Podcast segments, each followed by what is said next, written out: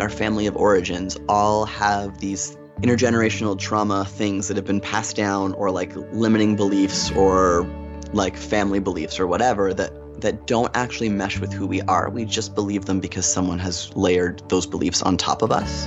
And I believed that like there I could only be a girl. Like I remember sitting on my stairs with my grandma being like, "But I just want to be a boy." And her being like, "Sorry, sweetheart, this is just the, your lot in life. Like this is what you got." And it just being like this was this thing I had to accept. That was Nick North, and you're listening to Real Talk Radio with Nicole Antoinette, episode 161. Welcome to Real Talk Radio with Nicole Antoinette. That's me, the podcast that's filled with refreshingly honest conversations about the wonderful mess of being human. We'll be diving into the full episode in a few minutes, but before that, I have three quick things that I want to share with you. The first is the promise that my guests and I are committed to one simple but powerful thing telling the truth about our lives. That's it. No one's here to sell you anything. No one's trying to get you to fix yourself or your life. You're great, and we're all just doing the best we can. That's what I believe. The next thing I want to share is a reminder that this is definitely an adult podcast covering adult subjects, often using adult language. And we talk about things like work, love, sex, money, addiction, friendship, racism, body image, mental health, grief, fear, courage, change, and pretty much everything in between. My personal hope is that these conversations make you feel less alone, while also challenging you to consider a new perspective from someone whose lived experiences might be different from your own. I think that's super important. And then, lastly, the last thing that I want to share before we get to today's episode is that you won't hear any ads or sponsor promotions on this podcast because these honest conversations are 100% listener funded. They're made possible by awesome regular people like you who give $8 or more per eight episode season. The show is and will always be free. But if you love it, if these conversations make you laugh, think, and feel less alone, I hope you'll go to patreon.com slash Nicole Antoinette to make your pledge of $8 or more per eight episode season. This kind of tangible financial support, that's what allows me to make the show. And it also pays everyone involved in making Real Talk Radio. That's me, my sound engineer, Adam Day, and every single one of my guests. It's been my dream for years to be able to pay all of my guests, and a few months ago, our community met the funding goal to make that happen. So, all the guests whose stories you love are indeed getting paid for their time, with higher rates always being paid to our guests of color, as well as our queer and trans guests and others with traditionally marginalized identities. I know it's not the norm in the podcast industry to pay guests or to have a listener funded show for that matter, I guess. Um, but I fully believe that where we spend our money is a real time vote for the kind of world we want to live in. And if I want to live in a world of honest conversations where people get paid for the work they do, especially creative work, that means it's up to me to create that model here at Real Talk Radio. And as a special thank you for supporting the show, you'll get access to over 40 hours of bonus content, as well as our monthly book club, my weekly behind the scenes email series. That's where I share my real life in real time. Plus, you'll be the first to know when tickets go on sale for live events and retreats. Sometimes the live events and retreats actually get sold out within the Patreon community, so if you're interested in that, that is a good place to be. Also, 5% of each season's profit is donated to a different social justice organization, with past donations going to places like Trans Lifeline, Black Lives Matter, and Planned Parenthood. So you can feel good about that aspect of your pledge contribution to this show as well. If you go over to Patreon, you'll see that there are currently three different funding levels. There's an $8 level, a $16 level, and a $25 level, each with their own unique, awesome bonuses. At the $25 level, that's where we do our live Google Hangouts. And oh my gosh, those are so much fun. Those are perhaps one of my favorite things uh, that we do in the Patreon community. So one more time, that's patreon.com slash Nicole Antoinette. And at the very end of this episode, you'll actually get to meet one of our Patreon community members who joins me for a fun little rapid fire question round. So stick around for that after the main episode for sure. And now let's dive right into today's episode. Today, you'll get to meet Nick North. Nick is a husband, a dad to five kids, and a branding strategist. He also has a history of living as a woman, a wife, a mom, a photographer, a corporate type, and even an emergency medical responder. When he embraced his identity and came out as transgender, he realized just how much gender affects the way we think, talk, sell, and function.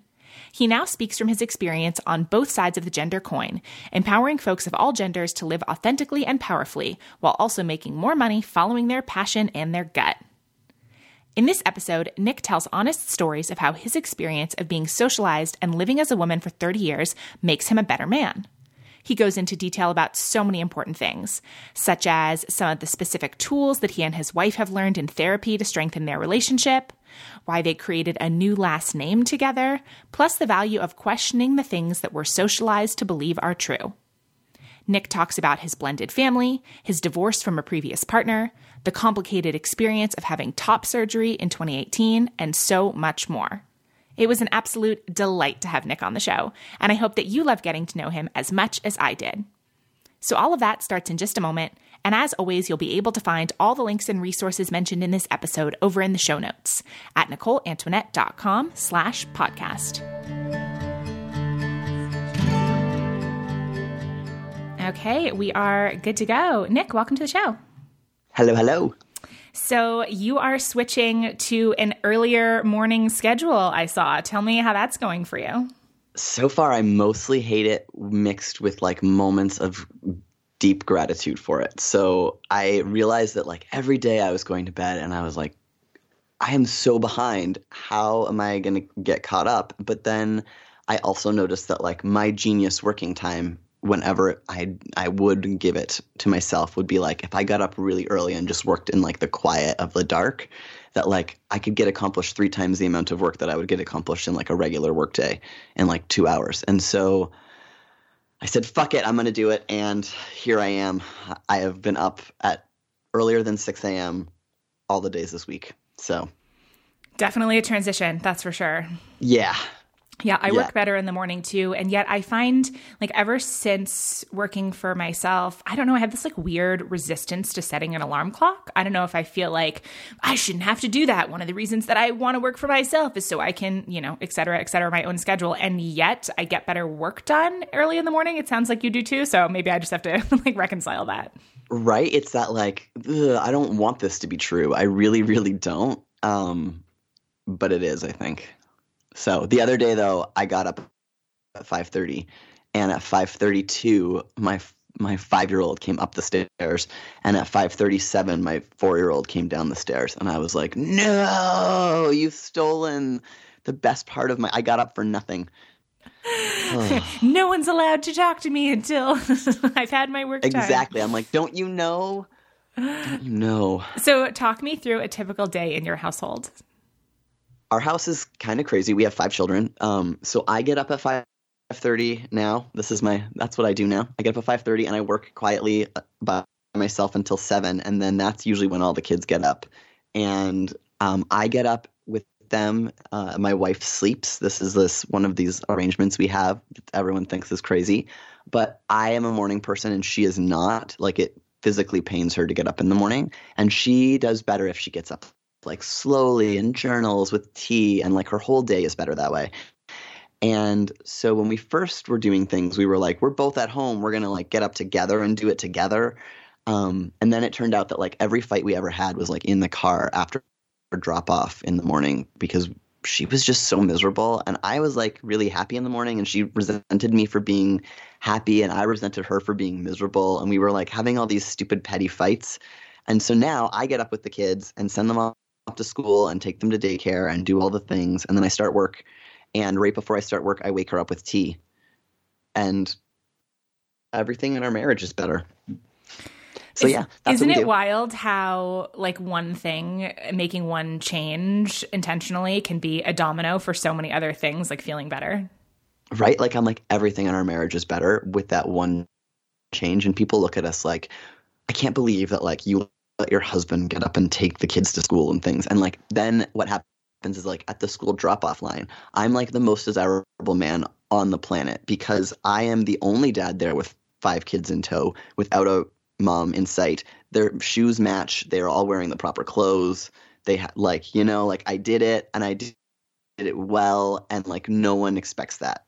And so I am like king among men. I love it. I love it. I also like this idea of you know, whether it's, you know, alone with your, in your own life or with your partner or I guess like whoever else is involved in your life, to actually kind of have those conversations that center around a question that I love, which is like, what would have to be true for you to feel awesome about this? Which it sounds like is a version of what the two of you did. Like, okay, for us to feel like more awesome about the morning, what would have to be true for you? What would have to be true for me? And to actually give yourself permission to make changes according to what you need. Right. Rather than what everyone else is like guilting my wife into like, they're like, I can't believe that like you just sleep. And she like gets all this like people are trying to shame her about it.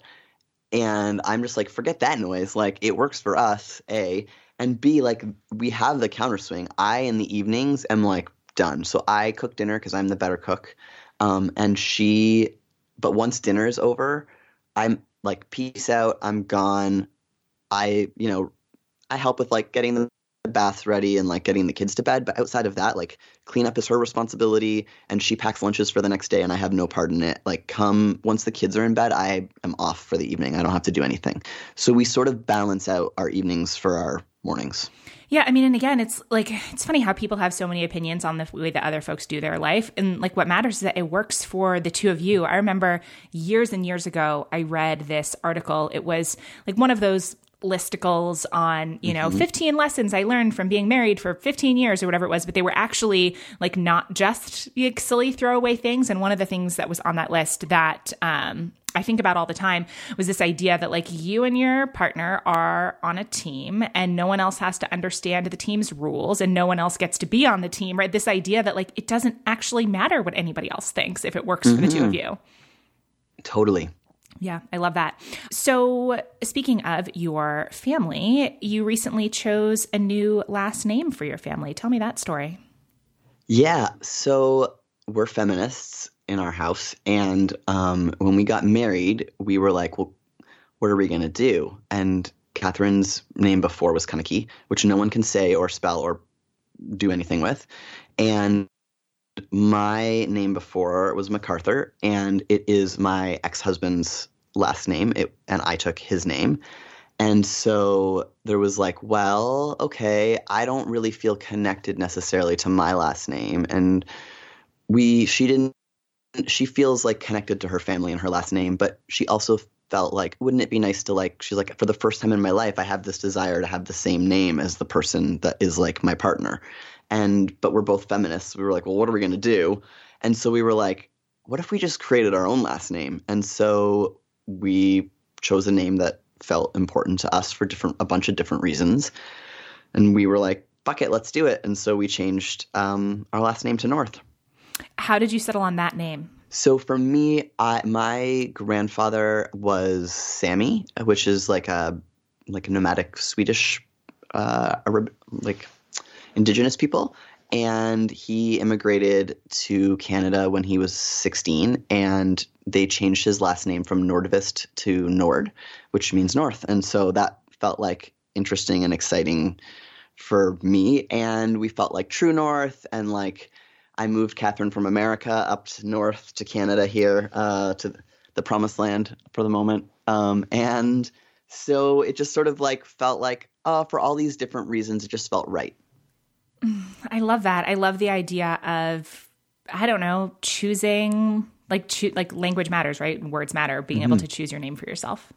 Right? Because like our our parents don't necessarily define us and the birth name that they were given doesn't define us and the fact that like you know my mom took my dad's last name and he his mom like i don't know like the whole thing just it doesn't define who we are it really doesn't mean anything to me at all. Like my last name before didn't mean anything to me at all. And so having something that does mean something feels important. Um, and we didn't change our kids' last names because we wanted to give them an extra level of privacy, considering we live so publicly on the internet.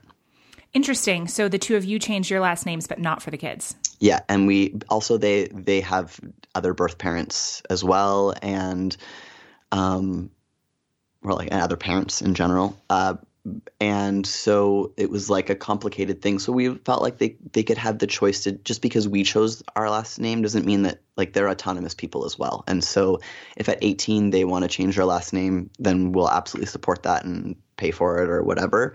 But until they have the ability to like actually make an informed choice on it, it felt like it wasn't ours to make. And we only use our kids' middle names on the internet currently, and so giving only using their middle names with North sort of gives that little bit of like mm, separation. Yeah, that was actually going to be one of my questions. I don't have kids, so don't really know what it's like to navigate being you know, like really public online. And I mean, mm-hmm. I think at this point, lots of folks are on social media, but people who just use it for, you know, maybe personal reasons and less like a branding business type of thing, you know, they'll have private accounts or it's they only have like friends and family, right? And so I think that's a little bit different. But given what the two of you do and how public you are, yeah, that was something that I was going to ask is how, like, the some of the conversations that you two have about like what to share about the kids and like at what age does it become like more of their choice?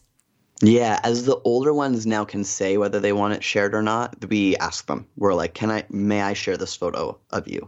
And they see it and they approve it or not. And we if they don't want it, that's totally acceptable as well. Like it's there we my body, my rules, we say it all the time. And so they they get to have that as well. The only time that that doesn't take precedence or like that doesn't work that way is that like if it's the if it's like a birthday party or we're like at a public thing and we're clearly taking photos then they ha- they can choose to not be there or they can choose to be in the photos and they're to go they don't have say in it because it's just like if you were to go to a conference you don't actually have say w- with what happens. If you're in the real world if you're in a public place you don't really have say of what happens with those images. And so and it, we actually sort of think of it as like training them sort of for the real world does that make sense? Yeah, that totally makes sense. You know, given that, you know, there are going to be some situations later on where they can give a yes or no, you know, and then mm-hmm. situations where they can't. Yeah. Right. Like I care about when they're in high school and they're at a public thing and they do something stupid, or they're in college and they're at a public thing and they do something stupid. And they're like,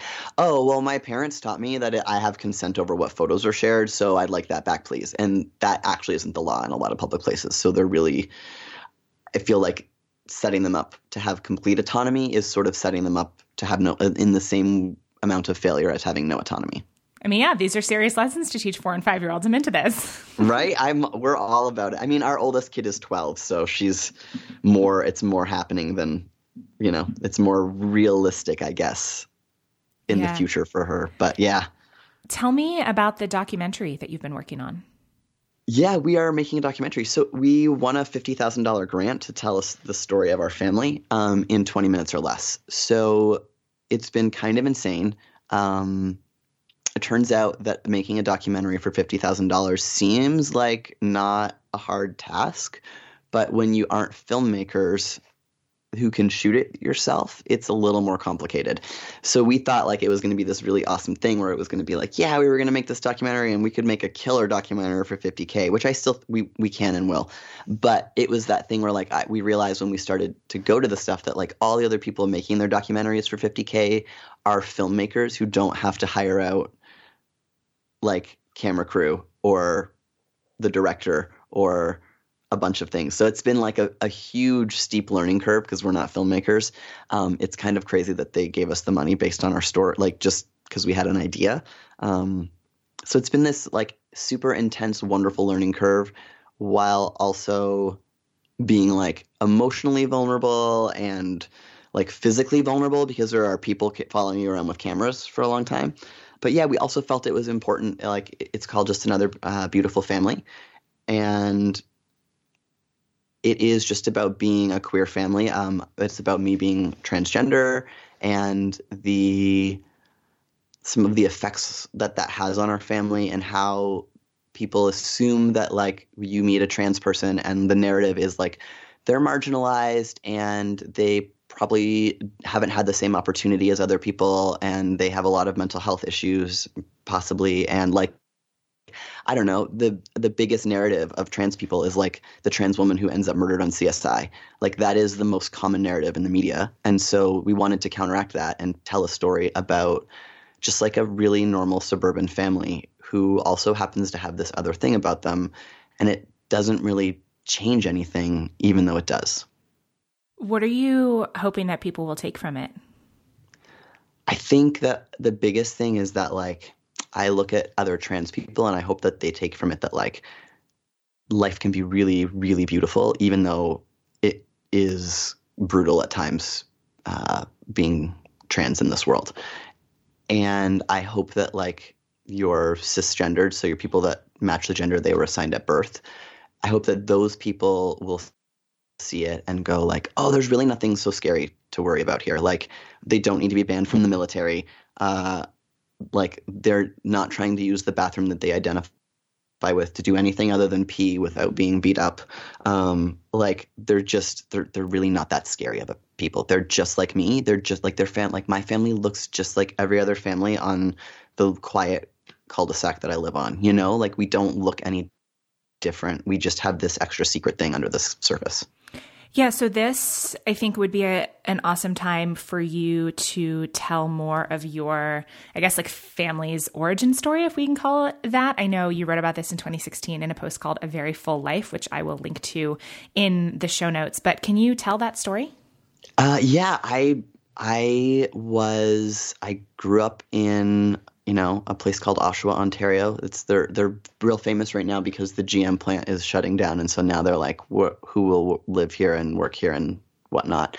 Uh, I grew up in like this town outside of out of Toronto, and I uh, was like just a happy kid, and I I re- don't remember a ton of my childhood, but I remember like a lot of very important moments where I realized that I wasn't a boy and realize that like wait why couldn't i just wear ninja turtle underwear? And why couldn't i why did i have to wear a dress? Why couldn't i wear a suit to my dad's second wedding? And like why couldn't i just be a boy? And the answer was like well you just couldn't. And then then in high school i found jesus out of some sort of weird thing. And i you know did the whole like, well, I, I definitely can't be gay because that's not good. But I recognize now that like all of my best friends in elementary school and high school and all of those places were actually just like people that I was super in love with. And then they'd get a boyfriend and then I'd be a jackass and resentful and our friendship would fall apart. And then I would fall in love with my next best friend and like carry on.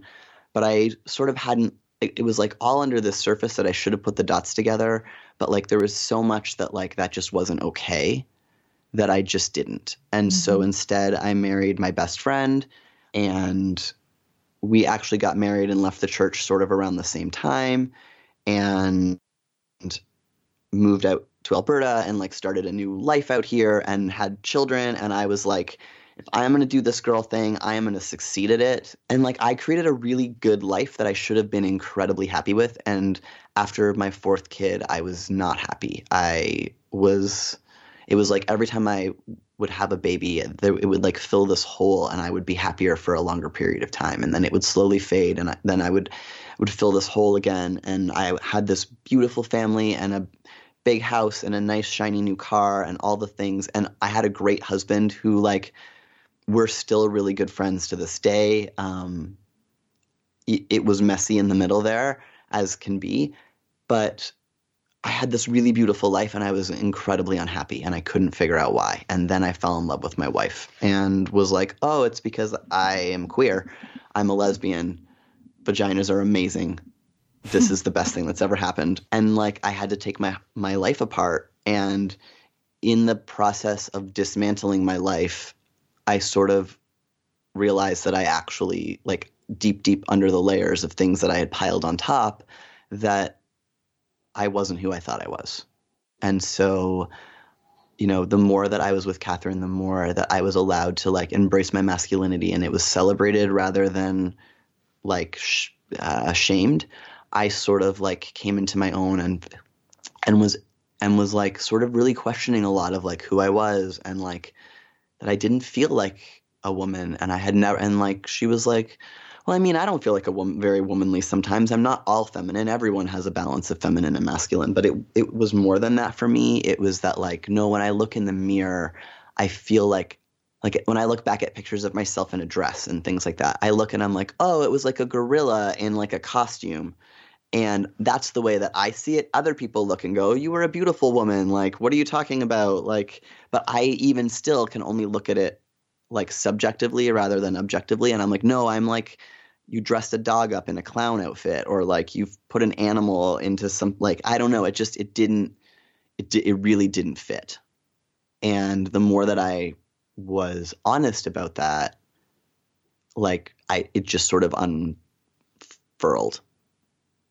And I had to admit that like, oh, I'm actually a man. And so I have to do something about that. Yeah. So I'm interested in what you said about, um, you know, uh, being in this relationship with Catherine and helping you peel back the layers of like truth that I think you said like stuff had a lot of stuff had been piled on top of it. Mm-hmm. I think that's relatable for a lot of you know things that are either uncomfortable or we don't want to deal with them or we've been socialized that that's like not an okay thing to think or feel whatever it is for different folks like i think that's a really common thing of like well just like shove a bunch of shit on top of it and like pretend that it is not there right and then there's the inevitable process of oh actually i have to deal with this like a lot of that was my experience of getting sober and which i know isn't yeah. the same but there was a lot of like oh Okay. I mean, kind of. There's like something under here, you know? right? Like, I think that I just used like children and things instead of alcohol or drugs. I really don't think that like I think that I really was the same techniques, just different tools. I yeah, guess you know, yeah. like, uh, and I don't know. I think I think that it is a relatable thing for everyone because we all, as our like our family of origins, all have these intergenerational trauma things that have been passed down or like limiting beliefs or like family beliefs or whatever that that don't actually mesh with who we are. We just believe them because someone has layered those beliefs on top of us. And I believed that like there I could only be a girl. Like I remember sitting on my stairs with my grandma being like, "But I just want to be a boy." And her being like, "Sorry, sweetheart, this is just the, your lot in life. Like this is what you got." And it just being like this was this thing I had to accept. And so I I and I don't rem- like I'm like I remember these things in hindsight now I didn't remember them along the way. Mm-hmm. So I'm interested to hear some other things that you feel like you were socialized to believe. Yeah, I was socialized to believe that like, well, a we were we weren't rich, so like anyone that was rich was evil. Like there's a certain amount of like rich people are are terrible. And now I'm like, oh no, like it's good to like a I I live like what I would have assumed was rich at that time was like middle class. Um, and so like anyone middle class or above was evil. So I've I've had to like deconstruct that concept as I because I think that honestly it was limiting how much money I made in my business for a fair amount of time, and I no longer believe that. Like I our family lives a comfortable life, which is not like extravagant, but it also allows me to do all sorts of things that are better for the world with my money because I have it. You know, I mm-hmm. had to deal with all of that. I had to deconstruct my belief about like what made a man a man and what made a man manly and like what was attractive in men and what made a woman a woman and like I just I think that I in finding my gender I had to deconstruct gender in a lot of ways and what what like our rules for gender were. Okay. Yeah. I feel like I want you to talk about that for the next like 19 hours, which I know we don't have, but I'm super interested in hearing you get more specific when you said that you had to kind of unlearn or look at, you know, what you thought made a man a man and a woman a woman. Can you give some examples? Yeah. Like, um, things like, I mean, a lot of it was like just these little things that I didn't even realize were happening. Like, I mean, we we pay women differently than we pay men. I remember being like, when Catherine and I first started dating, being like, listen, babe, I know that you're this feminist. I'm not. I just, I don't identify with being a feminist. And she was like, I'm sorry, what? And I was like, yeah, like, I just think that it's like, why are we so angry? I was like, things are not that, like, in Canada at least, which was my blinders, to be honest, perfectly honest, things are, and it, things are not as bad as it is there. We don't have to be so angry. People are not being treated like this like pussy doesn't require to grab back because our prime minister doesn't say dumb shit like that. Like this is it's all a lot for me you know? And she was like what are you talking about? And then i transitioned and i was like people congratulate me on the good looks of my wife on a regular basis. She'll stand right beside me and they'll be like oh your wife is so beautiful and i'm like you should probably try telling her that. She's right there. Like like i didn't make her that way. Like that's her own person and self and like sure it's great to celebrate it but she's also very smart and well spoken the number of times that like people ask my wife in like oh what does your husband do versus like what do you do? Or the fact that like the bill comes to the rest like at the restaurant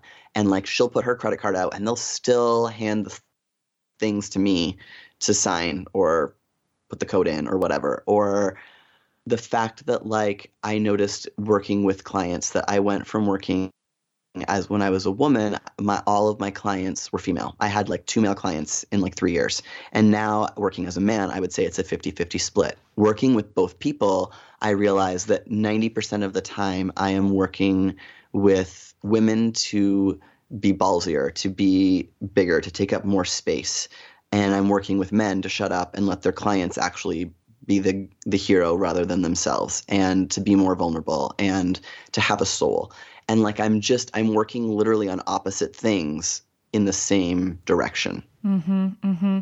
i mean yeah and your experience is like unique and wonderful about i mean having experienced the differences like you just described in the way it actually feels to be seen as a man versus seen as a woman yeah, and I don't think that any man, I, I feel like we give men a hard time for not being able to empathize, but it's like asking fish how the water is doing. Like, truly, the whole world is set up for default man. And default man, um, there's an author called Grayson Perry, and he wrote a book called uh, The Fall of Men, I believe it's called, something like that. Uh, I should, I'll get that for sure for you. Um, but basically, like he talks about how the world is set up for a default man, that the cis straight white man who is you know six foot and 160 pounds 170 pounds that is what the world is set up for and so like the architecture in buildings are are set up to like appeal to the default man. The bathrooms are set up to appeal to the default man. He argues that like air conditioning is set up in buildings to work for default man because he wears a power suit and default woman has to wear a dress with heels and some sort of like shirt that leaves her sleeveless like and no pockets. So like literally every every aspect of our world is created for male comfort and when i stopped and looked at it and started realizing my experiences i was like my world is a lot more comfortable than my wife's. Like I don't like all my pants have pockets. My pajama pants, my dress pants, my jeans, my sweatpants, all my pants have pockets. You know how hard that is in women's pants?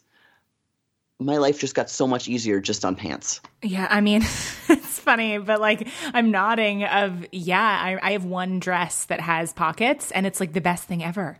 Mm-hmm yeah it's like a tiny thing but yeah I, i'm interested i mean so because obviously like oh, the examples that you just gave are external things right which is of course mm-hmm. super relevant and i think equally relevant is um like internal things i remember something that you, you wrote once about like being socialized as a woman like had to do with um like being made to make your personality smaller, right? To like rein yeah. things in and to be quieter. Mm.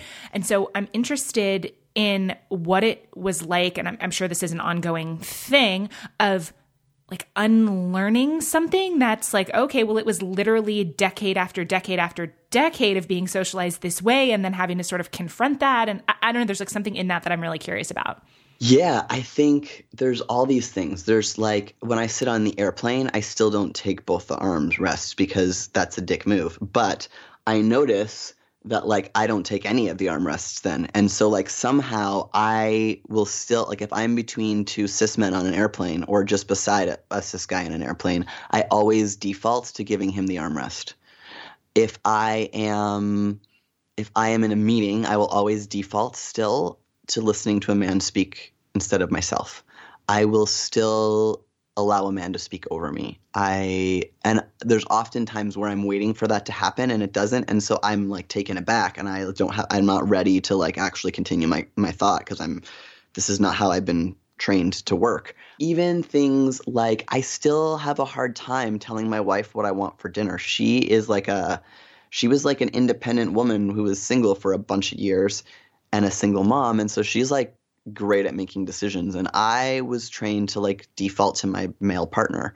And so literally like our rule with cooking dinner is that i will cook but she has to decide what i cook because the stress of having to make that choice every day is too much for me. Oh i mean and you you're first married you got married pretty young right? I got married at 19 and he was a great guy and is a great guy and is like way more hands-on than most men, I think, than what we like than the like stereotypical like guy dad who goes off to work his 50 hours a week and comes home and whatever. He was more involved than most, but I still trained him to let me do all the hard stuff and to carry the mental load. And, you know, it's one of the really great things about my relationship with my wife now is that we both carry mental loads. We actually have just decided where we're going to carry them because we we don't ever have that thing where like we're not appreciating what the other one does because we've both done it all. You know, like we both know how much goes into like thinking about packing lunches and the decisions and the whatever and the like managing the oil changes and like managing the budget and managing the calendar and like when things get cleaned and in our house i probably still do carry like 80% of the mental load and maybe 70 now and she probably carries 30 but that's like those are deliberate choices that that we're making yeah, can you give an example of what you mean when you say carrying the mental load? Like, I, I can obviously relate to it. I'm just interested in um, some examples for you. Yeah, so for me, it's like um, the kids like field trips and activities and getting them places. That's me. So like you know where someone like your your partner might be like, yeah, we're gonna we're going to. Uh, let's take a beach day, for example. Your partner's like, we're going to go to the beach for the day with the kids. And you're like, yeah, that sounds great. Let's do it. And he's like, okay, we'll leave at 10. And you're like, great. And he's like, cool. I'll grab my bathing suit. I'm ready to go. And then you're like, oh, fuming with rage because he didn't think about the fact that, like, just his bathing suit is not the only thing that's required. There needs to be snacks. There needs to be sunscreen. There needs to, like, the dog needs to be fed and, and like, let out and, like, exercised extra and put in her crate for, for the afternoon and you have to like make sure you have lunch plans and you like has dinner been taken out for when you get home and do the kids have their toys and did you remember to park, fill the car with gas? And like there's all these extra things that you're thinking about to get to beach day. And your partner male female whoever because it can be both genders is like cool, I got my shit, I'm good to go. And they haven't thought about any of that and they haven't given you any of the credit for all the things that you did to make so make it so you could go to beach day. Yeah, yeah. I'm blanking on um, who the author of it was. I can find it and put it in the show notes, but there was um, that article, and I, obviously there's been a lot of talk about this topic about yeah. like sort of like women's invisible workload of these types mm-hmm. of things, right? Like being kind of the mental holder of the lists, right? And yeah. like everything that you just said is such a perfect example. Like I remember when uh, that article first came out, it certainly wasn't the first time I had thought about it, but sort of because mm-hmm. again, being socialized as a woman, we're not even really socialized to think about that type mm-hmm. of stuff. It's just accepted. And I had this tiny but like kind of profound for me realization that with pretty much all past partners, I was the one who made sure that like birthday cards, gifts, phone calls, like stuff for their families happened, mm-hmm. right? For like mm-hmm. the partners' families. And when I consciously stopped doing that, it never happened. And yeah. that I was like, oh, actually, this, I don't I don't have to do this. But I really, it's maybe this sounds like a silly example, but I felt really guilty. Like this person isn't going to get a gift because I didn't do this thing, but is it my job to do this? I don't know. It was like this whole little internal rebellion. I can totally relate because it's this thing where you're like, well, no, because like you should do that. But part of like, it, it's exactly why as as women we trained our well for me as a woman i trained my partner to abdicate all of the shitty responsibilities to me because if he didn't care about it then then it wasn't being well like that person was going to go without and so he wasn't doing it right and so I would step in when he wasn't doing it right. If he had just done that thing right, I wouldn't have had to step in and take the mental load. If I had just been less of a control freak and less of a like, well, it looks like your mom doesn't get a birthday card then, not my problem. She's your mom, not mine. Like that would have been okay. If I like I looked at you know my previous relationship, and if I was like, I would be going out to work in the evening because I was a professional photographer, so I'd go out and I would do like, all right, it would be a Saturday and I'm gone to a wedding, but I would like make all the meals before I left and like put them in the fridge labeled and like I was going to work. He didn't make dinner or lunch or breakfast for the kids and put them in a fridge and label them before he went to work that day. Like, why was it that I was doing that thing? And it it really took a lot of like, oh, When I left my marriage, I left being like because it's not working and our we have a terrible marriage and you're making me feel like crap all the time and you don't appreciate me. And you know, with some therapy, I was able to be like, oh, actually, those were my feelings of resentment that I created myself because he didn't ever ask me to do those things. He, it wasn't like I I was so afraid of the conflict and I was so afraid to fail as a wife and as a woman that I made myself do things that he was never asking me to do to begin with. And then I trained him to expect those things and make him helpless. Mm-hmm, mm-hmm. And so I put a lot of blame on him that wasn't his. Yeah, yeah. Something else that I wanted to ask you more about. Um, you again, I feel like a lot of this is referencing like the deep dive that I did and like a lot of your writing, like which is all fantastic. Um, but you said something um, particularly about your divorce that really stuck out with me. Um, something along the lines of like that you wish you could have done it better, but you didn't because you just did the best that you knew how to do at the time, and that really stuck out because I think that's such a common, whether it's divorce or something else, like, you know, however many years later, however many therapy sessions or coping mechanisms or whatever we've learned, it's easy to look back and say, oh, I could have done that a lot better. But sort of the recognition that you did the best that you could at the time and like giving yourself that grace. I don't know. Can you talk about that a little bit? Yeah, I think, I mean, I was really like I was confused about who I was at the time, but I also for the first time in my life knew who I was and I wasn't willing to I was so afraid of like making that part of me small again and losing it that I sort of blew everything up. And I blamed my ex and I blamed our bad marriage and I blamed me being a lesbian and I I blamed a lot of things and I think that I could have done them with a lot more grace than I did and a lot more elegantly. But guess what? They, there's no like I googled turns out you're a lesbian, you have to leave your marriage you might be a man. How do you do that? And like, where's the Wikipedia page for that? No yeah. hits, right? Like, there's nothing. I like, there wasn't a guidebook. There wasn't anyone else who had done it before me to be like, hey, don't do this stupid thing I did, uh, or you know, don't or do do this other thing. This is these this is the stuff that helped. This is when it got better. This is like hold out for this moment. That's when you're coming around the corner. Like there wasn't any of that, and I think um, I'm like, why is there so much self help, but there's not a ton for divorce? And there's not a ton for blending families either, by the way. So it was this big thing where I, I, had to say, like, listen, there's no guidebook for this. And I screwed it up and I didn't do it as well as I wish I had. And it wasn't as full of integrity as I wish I had been. And yet, here we are. And I'm sorry. And can we be friends? And like, honestly, it was messy, but like, he's one of my best friends now. Mm-hmm.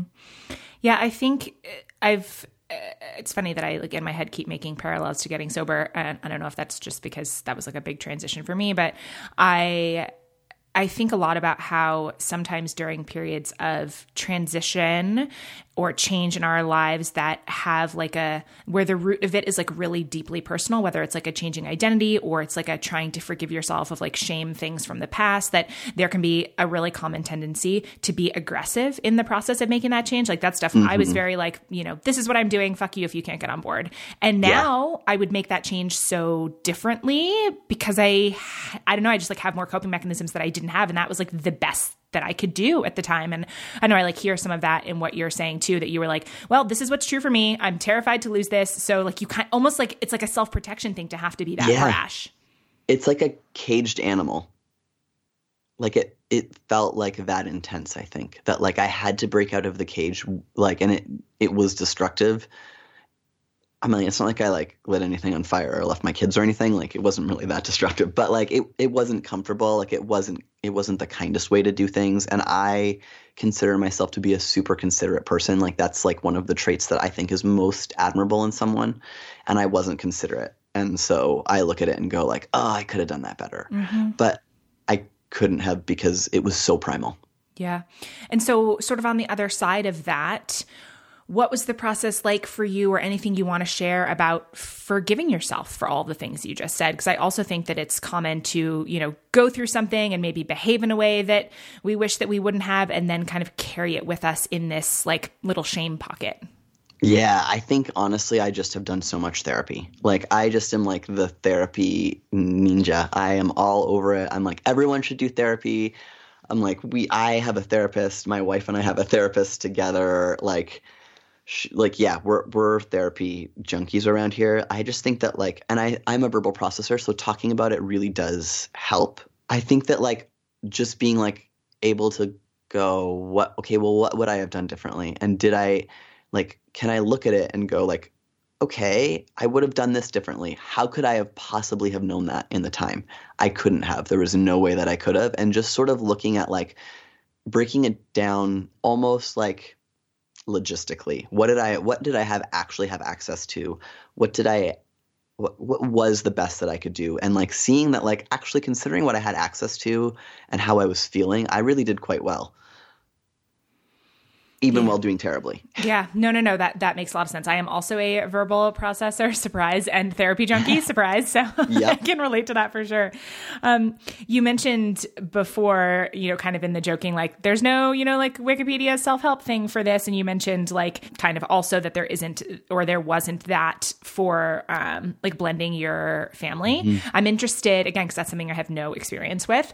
Either what some of the lessons were that you learned or you know if someone else that was really close to you was going through something similar like any either stories you would share or like advice if they asked for it?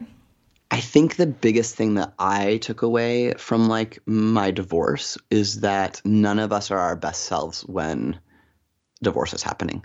And so don't hold your partner to any or your ex-partner i guess at this point to any of the dumb shit that they say or think or let out because that's not who they truly are that's like also their most afraid, scared, like terrified version, hurt version of themselves is too. And so I think often when people are getting divorced, they like have these big feelings and emotions or any conflict people have these big feelings and emotions and they like have outbursts and then they people are held to those outbursts and just like i i wasn't my best self leaving my marriage um you know, he wasn't his best self either. And not to hold each other to those shitty spots. I think the other thing is that if I had been more honest and and upfront and less afraid to hurt him and like and just rip the band-aid off, it would have been easier. Mm-hmm. I think yeah. so often we're afraid of conflict and we're afraid of hurting someone else that we don't tell the full truth. And if we had just told the full truth from the get go, it would have been easier.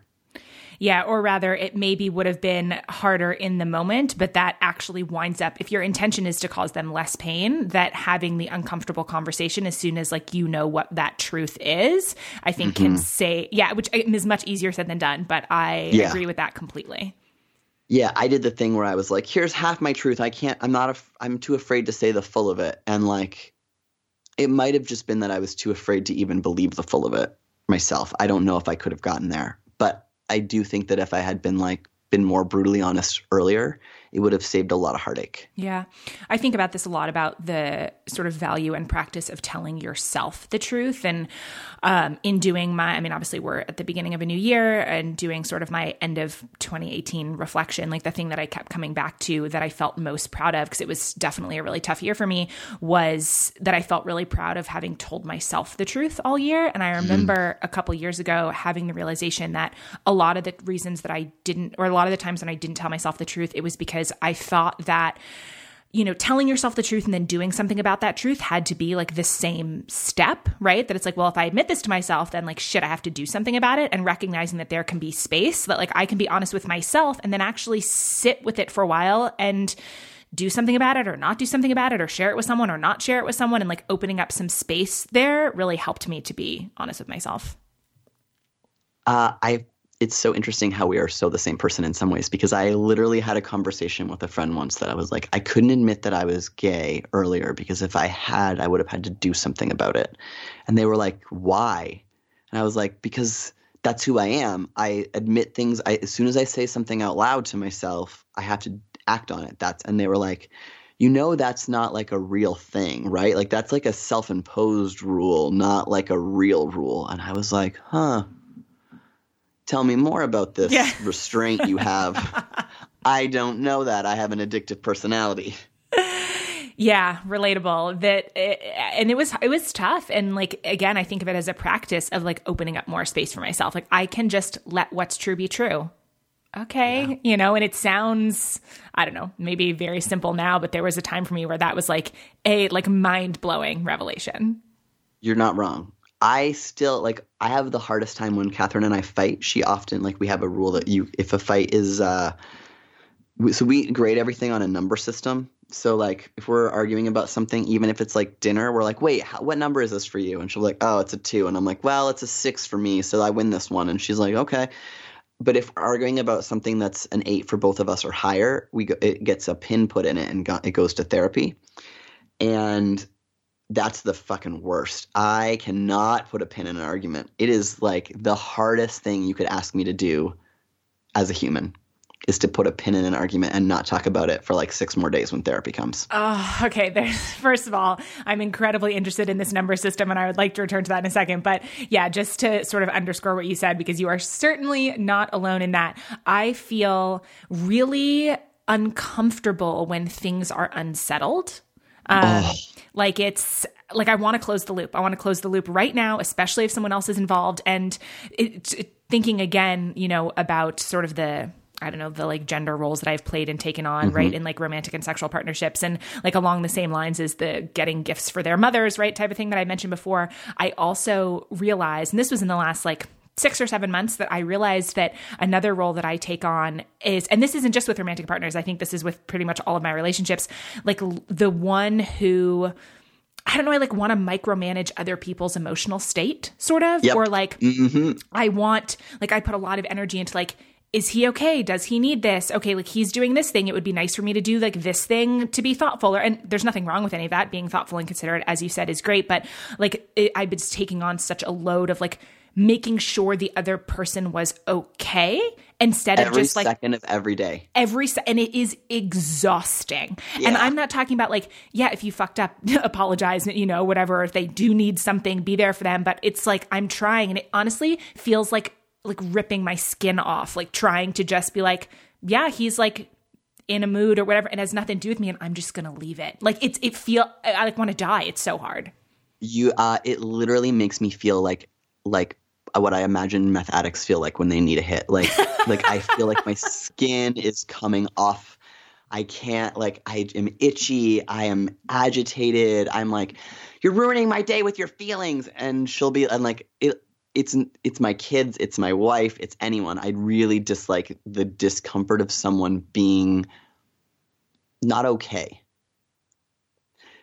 And we have a saying in our house that you have to like um, you can have your feelings, but you have to have them in a way that is safe for everyone around you, safe and fair for everyone around you. And so like that's been a thing that like we've like had to put in because my wife is really big about people being allowed to have their feelings. And I was really good at shutting that down because it was so uncomfortable for me.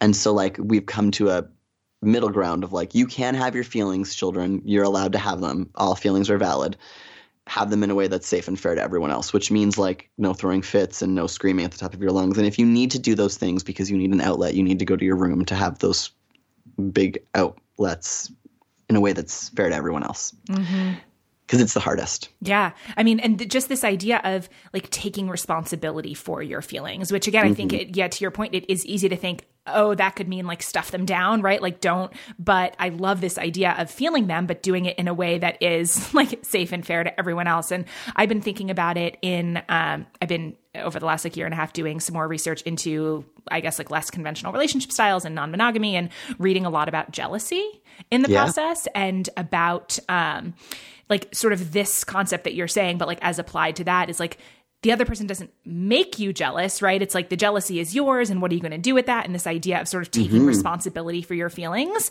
And a lot of that, I don't know, it's like pretty foreign to how I was raised.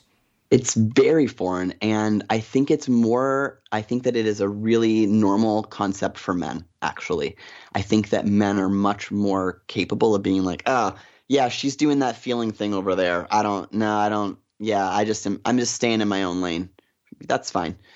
Like, they're better at compartmentalizing. And I think it's because men have been trained that, like, oh, women are just emotional and that we don't bother with that. And women are trained that, like, it's our job to be tuned in to everyone around us to take care of their needs. Like, that is the social undercurrent of the patriarchy and the matriarchy. Like, that is that thing, you know? Yeah. oh gosh. Yeah, this came up for me um, last summer. I was on a three month backpacking trip and I went out there alone and wound up making some great friends and kind of developing what's called a trail family, you know, where you wind up hiking, you know, with a little family, I guess, uh, or like folks that become your family. And, it. Yeah, and it was a you know mixed gender group, and you know when like drama or things would come up, like I frequently found myself in the like I don't know like the fixer role, and I'm like, is this me putting myself in the role, or you know I would have conversations, you know, particularly with one of the men in the group, and I'm like, how do you seem just like so not bothered by this? And he was like, well, I just figure it's not my business, it's not my problem, they'll work it out, and I'm like, what? like, what are you saying? Yeah, right. You're like, but this is affecting the whole family. And he's like, I mean, if you let it. and you're like, 100%. 100%. He's like, I just don't let it bother me. And I was like, literally teach me your wisdom. But I think you're right. Like, I think a lot of it is, or all of it is gendered. It's just the way we're socialized. It doesn't mean that, like, that men can't care right. and doesn't mean that they're not even like that their personality is one that is more caring or less. Like, there's a spectrum within that too. But it's just that, like, if you're taught, like, oh, that's women have emotions they're crazy over there. They they have this time of the month apparently. I don't know. Like that's a thing that they're taught from like being a boy. Yeah yeah.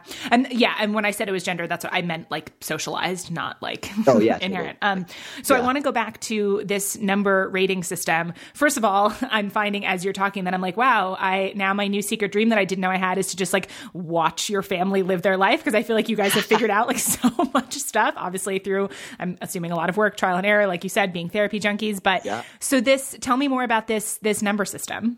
So I will give the credit to our therapist. And our we've asked our therapist, "Where did you find this?" And they're like, "I don't know. I know that it's not mine though." So I we there's a th- there's credit somewhere. My therapist Mel Sanford killing it on the number system. Um, but what it is is that it's like when we we were finding that when we first like moved in together and blended families that we would like one of us would ask each other's opinion on something because like oh i just want to know like how do you normally do this how would you whatever and we would like get in these arguments about like where to put the cutlery or like where in the fridge the milk should go or like what type of tea we should buy or like you know what day we should do. Like it just stupid shit that didn't actually matter. And we were like our therapist was like before you get into these arguments are you even like are you arguing for the sake of arguing? It sounds like you're arguing for the sake of arguing us being like what do you mean these are fundamental differences in the way we live our lives. And she was like, okay, like let's take where the cutlery, like where the pots and pans go, for example. Catherine, do you where how does this feel to you? It feels and she's like, it feels like a six to me because I hate pots and pans because they're heavy and if they're stacked on top of each other, then you have to like move one thing to the next and it's just so hard and I always hurt myself and whatever. And I was like, and I had to sit silent. And then the therapist was like, and Nick, where is this for you? And like, I was like, it's an eight because I do all the cooking. And so it makes sense that I want the pots and pans where I want them because I'm the one using them. And like, literally, it was like that moment we were like, oh, so even though it's a big deal for Catherine, it's a bigger deal for me. And I'm the one that's using it. So sometimes it'll be the thing where like, we'll be fighting about like what we were watching for, you know, or, uh, like a 10 for us is Catherine's like no spanking. And I'm like, okay, cool. That's a 10. It's 10s are non-negotiable. We'll end the relationship over them. And my 10 is no no hard drugs. I'm like, I, I don't give a shit about weed or anything like that, but like nothing that is chemical. That's my 10. Like we both went into like we started our relationship and she was like, just so you know, no no spanking or hitting in my house. And I was like, cool, no hard drugs. Those are our 10s. There's places that are like, you know, if we're in an if we're both in an eight, then like I can't even think of the time we were both in an eight. It might have been like trying to decide where we were going on our vacation this past year or something. We went to therapy over that and like where were we going to go and what we were going to do and how we were going to do it and how we were going to negotiate the like extended family involvement and all of those things.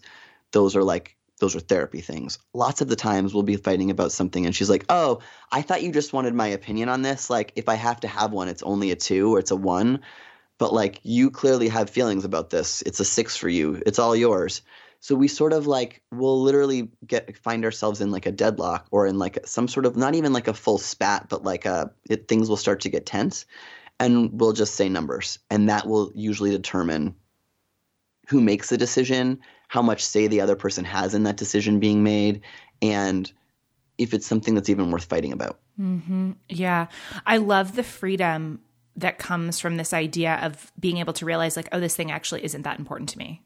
Yeah. Right. Like, I actually can just let this one go. I, I, also, I mean, so much of what you're saying, and I'm really grateful for your honesty around your communication with Catherine, with the fact of like going to therapy over and over, because I feel like it really underscores something that I really believe to be true this idea that like healthy and fulfilling relationships aren't an accident. Like, that right? you're doing this on purpose, right? It's not just Yeah. like, oh, la la la, we like wound up here, you know? right and and it sounds like we go to therapy all the time and in the beginning we did like probably the first 18 months of our relationship the first six months of our relationship we went every week then we went like every other week and i would see the therapist on my like so we would see her together every other week and i would see her on my own every other week and then now we see the therapist like monthly I mean, or when there's a problem And I, I think that that's important too, because I know for me personally with therapy, one of my um, like points of resistance was, oh my gosh, if I start doing this, then I'm going to have to do this forever. And first of all, there's nothing wrong with that. Like maybe that is true.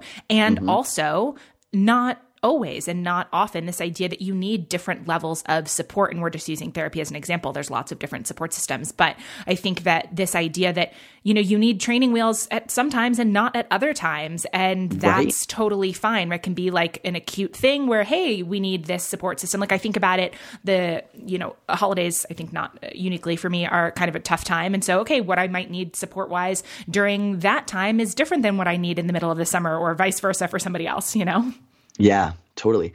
I think also that like mm, the kind of therapy you do matters. So we we love um, the crucible method of therapy, which is the idea that you each argument pushes you into a fire and you you come out of that fire changed. Whether so like every time we have a big fight, and I say fight like it's not really like whatever um, loosely, but like whenever we're in a in that spot where we're stuck, it's like we have to decide to come out differently or we have to decide to separate.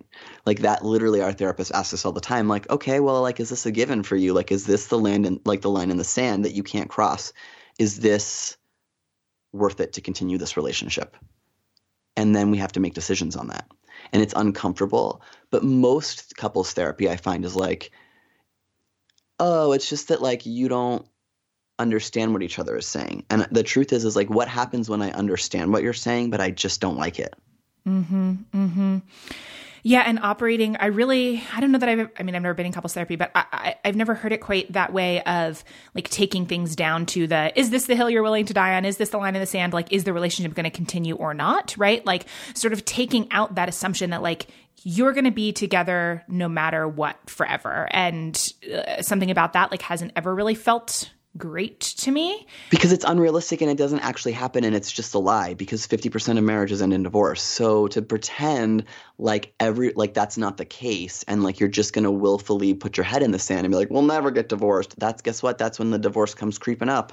I think. Yeah. Yeah. I mean, and, and again, so this idea of like sort of keeping that front and center, uh, what I'm, I mean, obviously what I'm taking from what you're saying uh, about this is like, it's like a reminder that it's a choice, right? Being in this mm-hmm. relationship with Catherine, having this, like the family structure that you guys have, like that that's a choice. And so each one of these things, like, is this enough of a reason for us to make a different choice? If yes, then mm-hmm. what? If no, then what? Right? That it just, I don't know, to me, it like seems more logical and also more loving. Yeah, and you make you don't get stuck in your like pig-headed ways for the sake of like there's so many times I think that like in my last relationship where I was like, "Oh, I dug my heels in because I felt like I needed to be heard and seen and like and this was the way that like I decided like this you have to hear me and see me finally now in this one." And like that wasn't even the one that I cared about. And so I was digging my heels in and shit that didn't matter. I was missing things that did matter, like my chance to advocate for myself and the things that did matter. And things didn't ever get any better. And I like now I advocate for what matters. I let go the shit that doesn't. And our therapy, we don't go into therapy fighting about the same things anymore. Like we've learned the tools to like we go to therapy now when we're fighting or like having problems with a different thing. Mm-hmm.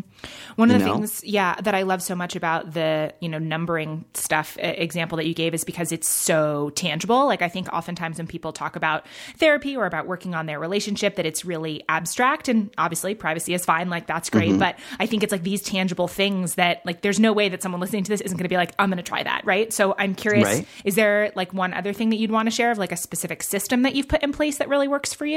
The other super great system that we have, it's not really a system as much as having an assistant. And the reason that I say that is because everyone should have one. I feel like um, it's this class. I had a real class block on it at first. I was like, this is ridiculous. We can't have this. But the things that we don't want to do that we would end up like resenting each other for doing, we just pay someone to do. So, you know, neither of us want to spend the two hours every week grocery shopping for our family. And realistically, it's probably like because we have a family of seven, there's like the big superstore Costco trip and the like regular grocery trip and the like meal planning and all these other things. And like we could spend like so much time doing all of the running around and errands. And so, like, instead of doing that, we spend that time with our kids and we pay someone else to do it. And that sounds ridiculous, but we pay a stay at home mom who is like so happy to have the money. She's doing all this stuff for her own family anyway. She gets to work exactly when she wants to when her kids are in school. If her kids are sick, she gets to say, My kids are sick. It's just like our groceries and errand running. It's not that like she could come the next day. It's totally fine. So we feel really good about putting back into the economy. Like, I know that our assistant, she's like, the only way that my kids all get to play hockey is because I have this job two days a week. Thank you so much. And so it seems like this ridiculous, ridiculous thing that we're doing, but like really, it probably only, I think we pay between four and $500 a month. And I don't ever like when we're we don't fight over like crap our kids have a birthday party on Saturday and you didn't get the present and you and like well why is it my job to do it why didn't you do it and like you know feeling resentful of each other because I was out buying groceries for 3 hours today while she was like hanging out writing in her journal or reading a book or like none of that we don't have any of those resentments because it's just built into our schedule and we get to spend more time with our kids. We get to make more money in our businesses because that mental load isn't there. Like it just frees up so much space for five hundred dollars a month. Yeah, I, I mean, there's there's a lot in here that I think is is really interesting. It's funny that my first response, like in my head, as you started talking about this, I wanted to be like, you don't have to justify this to me. You can spend your money however you want to, right? And But and I had to justify it to me. Exactly, exactly, and that's the thing that I think. Circling back to what you were saying before, um, uh, you were mentioning, you know, money stuff and like uh, the being socialized into, you know, rich people are bad, and and sort of that that you were talking about earlier. That I do think it's really interesting to pay attention to in the realm of money, like what our blocks are, right? And does is this actually how I feel, or is this how I was taught to feel, right? Like, why do I have to go through so many mental gymnastics to hire an assistant? And I, I think you're definitely not alone in feeling that way, especially for work that you could do, she could Yeah. do, you know what I mean? And so getting to like, so I'm grateful. It's funny that my first response was like, you can spend your money however you want. And also, I'm really grateful that you sort of talked that out, or at least like, you know, in a nutshell version, because I think that that's really common. And, you know, being able to uh, sit down you know with yourself with your kids with your partner whatever and say like again like what do we need in order to like feel more awesome about our lives to be able to like live more in alignment with what we want to do? What resources do we have to put towards that? Maybe it's money maybe for someone else it's not but it's time or it's uh, you know extended family help or it's something just being able to like name what the solution is that would help and maybe that solution is out of reach for now or for any number of reasons but i think there's like something powerful about being like our lives and our relationship would be better if we could pay someone that we like trust to do these things right in a fair way and there's just like something empowering i think about going through that process And I think that you're absolutely right that it's like so empowering to go through it. So empowering to like just be like, oh, actually, like, why do am I even having these things? And like challenging your beliefs. And then for this in specific, I feel like actually in many of my beliefs now, I challenge it by going like, if I was a if I, I was a like a man, which I am, but like if I had never had my experiences as a woman, if I was just a man, like if we were a gay male family and they hired an assistant to do groceries, meal prep, errands, dry cleaning, um, to get the kids birthday gifts and send out cards and do all of those things for three to five hundred dollars a month no one would bat an eye because of course. But because there's a woman in our family we can't mm, because, because yeah, women yeah. are expected to be able to do it all and i look at it and i go like well there's no way because like i want to spend the time that i'm not working with my kids and guess what? Like someone like we I like to work. I want to spend my time working when I'm working. And women are so socialized into like, oh, like I have a I'm I'm a work at home mom, which means that therefore I work a full-time job and I am have the exact same responsibilities as a stay-at-home mom. That's the things that like I see all the time. Or like people are like, I want to kill it in my business this year. And they're like, but I won't sh- hire, hire childcare for my kid or any help at home. I like, and you're like, okay, I don't, I don't know what, like, like I talk about life math all the time with people. Like there are 24 hours in a day. You need to sleep for eight of them. You need to do something enjoyable for two to four of them. Like that's like to just bare minimum, you know? Like, so what are you going to fit in the other hours? Mm-hmm.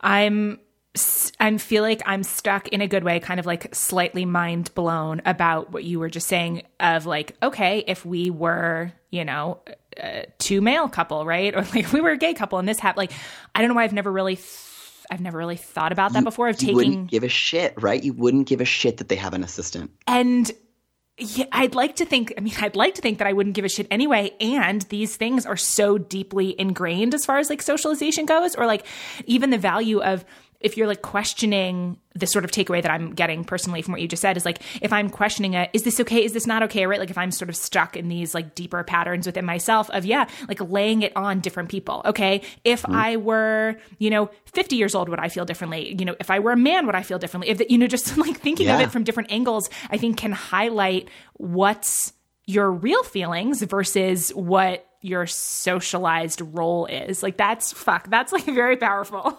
Mind blown, right? Yeah. It, it really has changed. Like I often will ask myself, if I were a cis straight white man, what would I do about this and how would I feel about this? That is an excellent takeaway question. I feel right? like I'm going to need like many much more time to process this conversation that we're having in a really good way. Um, so pivoting a little bit, um, thinking about the past year, I, I know that 2018 was a big year for you and also sort of a mixed bag of highs and lows. And mm. specifically, I've heard you talk about how your top surgery didn't go as planned. Can you share about that a little bit? Yeah. Um, so for anyone that doesn't know, us trans folk, uh, many times we have top surgery. Not everyone. Everyone's body is their own and different. And for me, um, top surgery felt super important. It is the act of like um, having a more male appearing chest. And so for me, that was a double mastectomy. And the narrative around surgery for trans folk is complicated because – um, it's r- really easy for people to take away our rights to healthcare based on like, well, if it's not 100% perfect and everything, why are we even giving it to you anyway? And they'll use like you know the media has often used and like Republicans have often used our own words against us in certain areas. So it's like a somewhat tricky thing to talk about. But um, so that, because you're supposed to just say it's perfect, but mine wasn't perfect as the answer, I guess, is that my results were slightly diff- like different than most because most trans men have not nursed four babies, um, and so my wound footprint was like three times the size of the average uh, internal wound for a mastectomy, and I've just had like I still go often to like have it aspirated because I'm retaining fluid after the drains came out and everything and my scars aren't quite where I wanted them and like it just sort of is not how I imagined it. But in saying that at the same time, I mean my top surgeon's done like a dozen top surgeries total. And if I were to go to like a gender clinic in Toronto, you know, there's a surgeon there that did 238 this year. So it's one of those like it's hard. It's that like what do you do when you wait for a long time for this thing that's supposed to make everything better and then it doesn't go how you want it to. It's complicated and like devastating, but also like you have to reconcile with that and not let it be pervasive and not let it ruin everything at the same time, you know? Yeah, this idea of the fantasy of the thing versus the reality of the thing and sort of making Yeah. peace with the oftentimes gap between the two, I think is easier said than mm-hmm. done. And people don't want to talk about the gap in trans healthcare because we're afraid of what that means. Yeah. So how long has it been now since surgery? So my surgery was October 26th, so I am, I guess, three months ish now. okay. Emotionally, how are you feeling about it? Now I feel better. Um, so it is.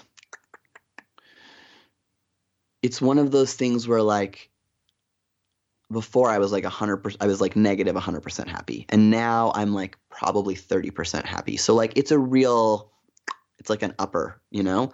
But it took me changing my perspective to look at it that way and be like, okay, I'm not done. It wasn't a one hit fix. It, like I'll have to have a revision.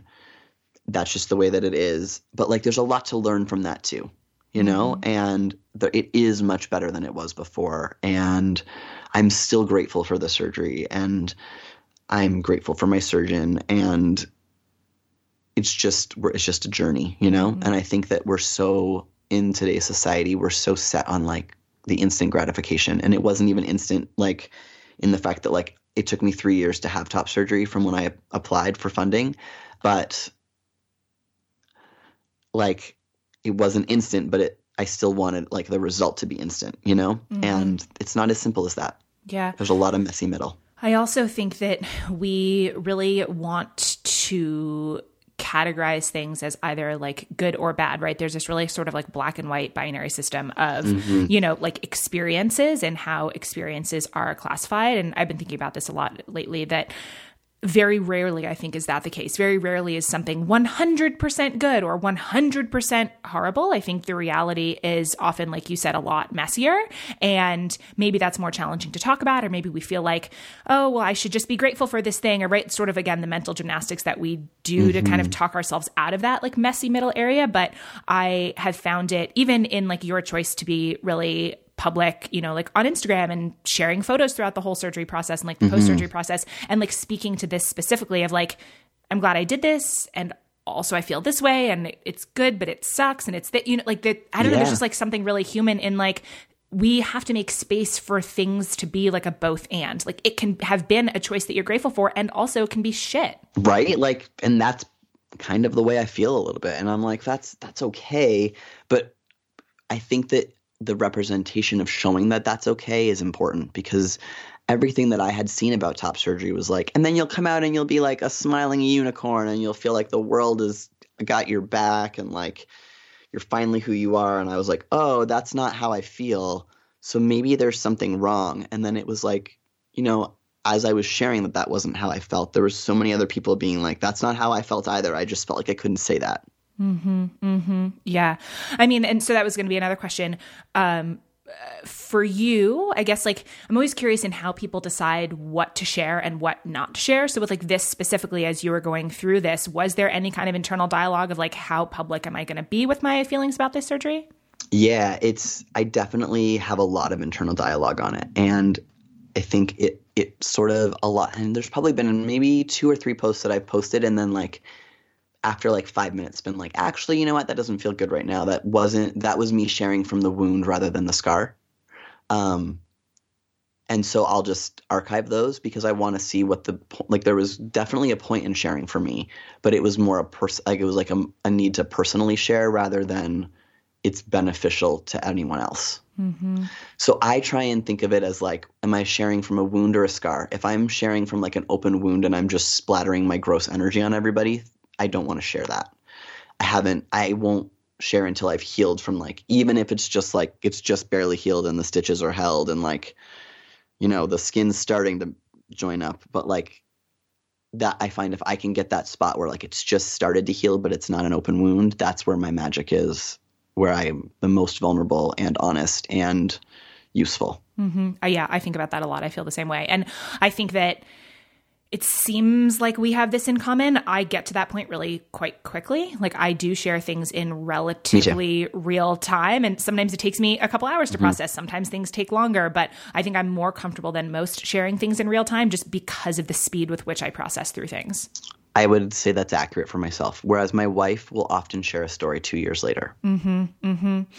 Yeah, I find almost I I like need to share things in real time in order or relatively real time in order for them to be true because I have a tendency to, I mean, we all, our memories are faulty, yeah. right? Like the way we rewrite things, like I can easily default into like turning an anecdote into like something that's wrapped up with like a bow that for me as like a writer and storyteller that's not where my power is and so it's always yeah. interesting that like that's not true for everyone and sort of figuring out where you fit in that spectrum yeah, and I think that I when I look at like when you say that, I'm like, oh, it's because it's true. Catherine is really good at like she wants to find the whole story and tell the whole thing all the way through and like be able to wrap it up and close it.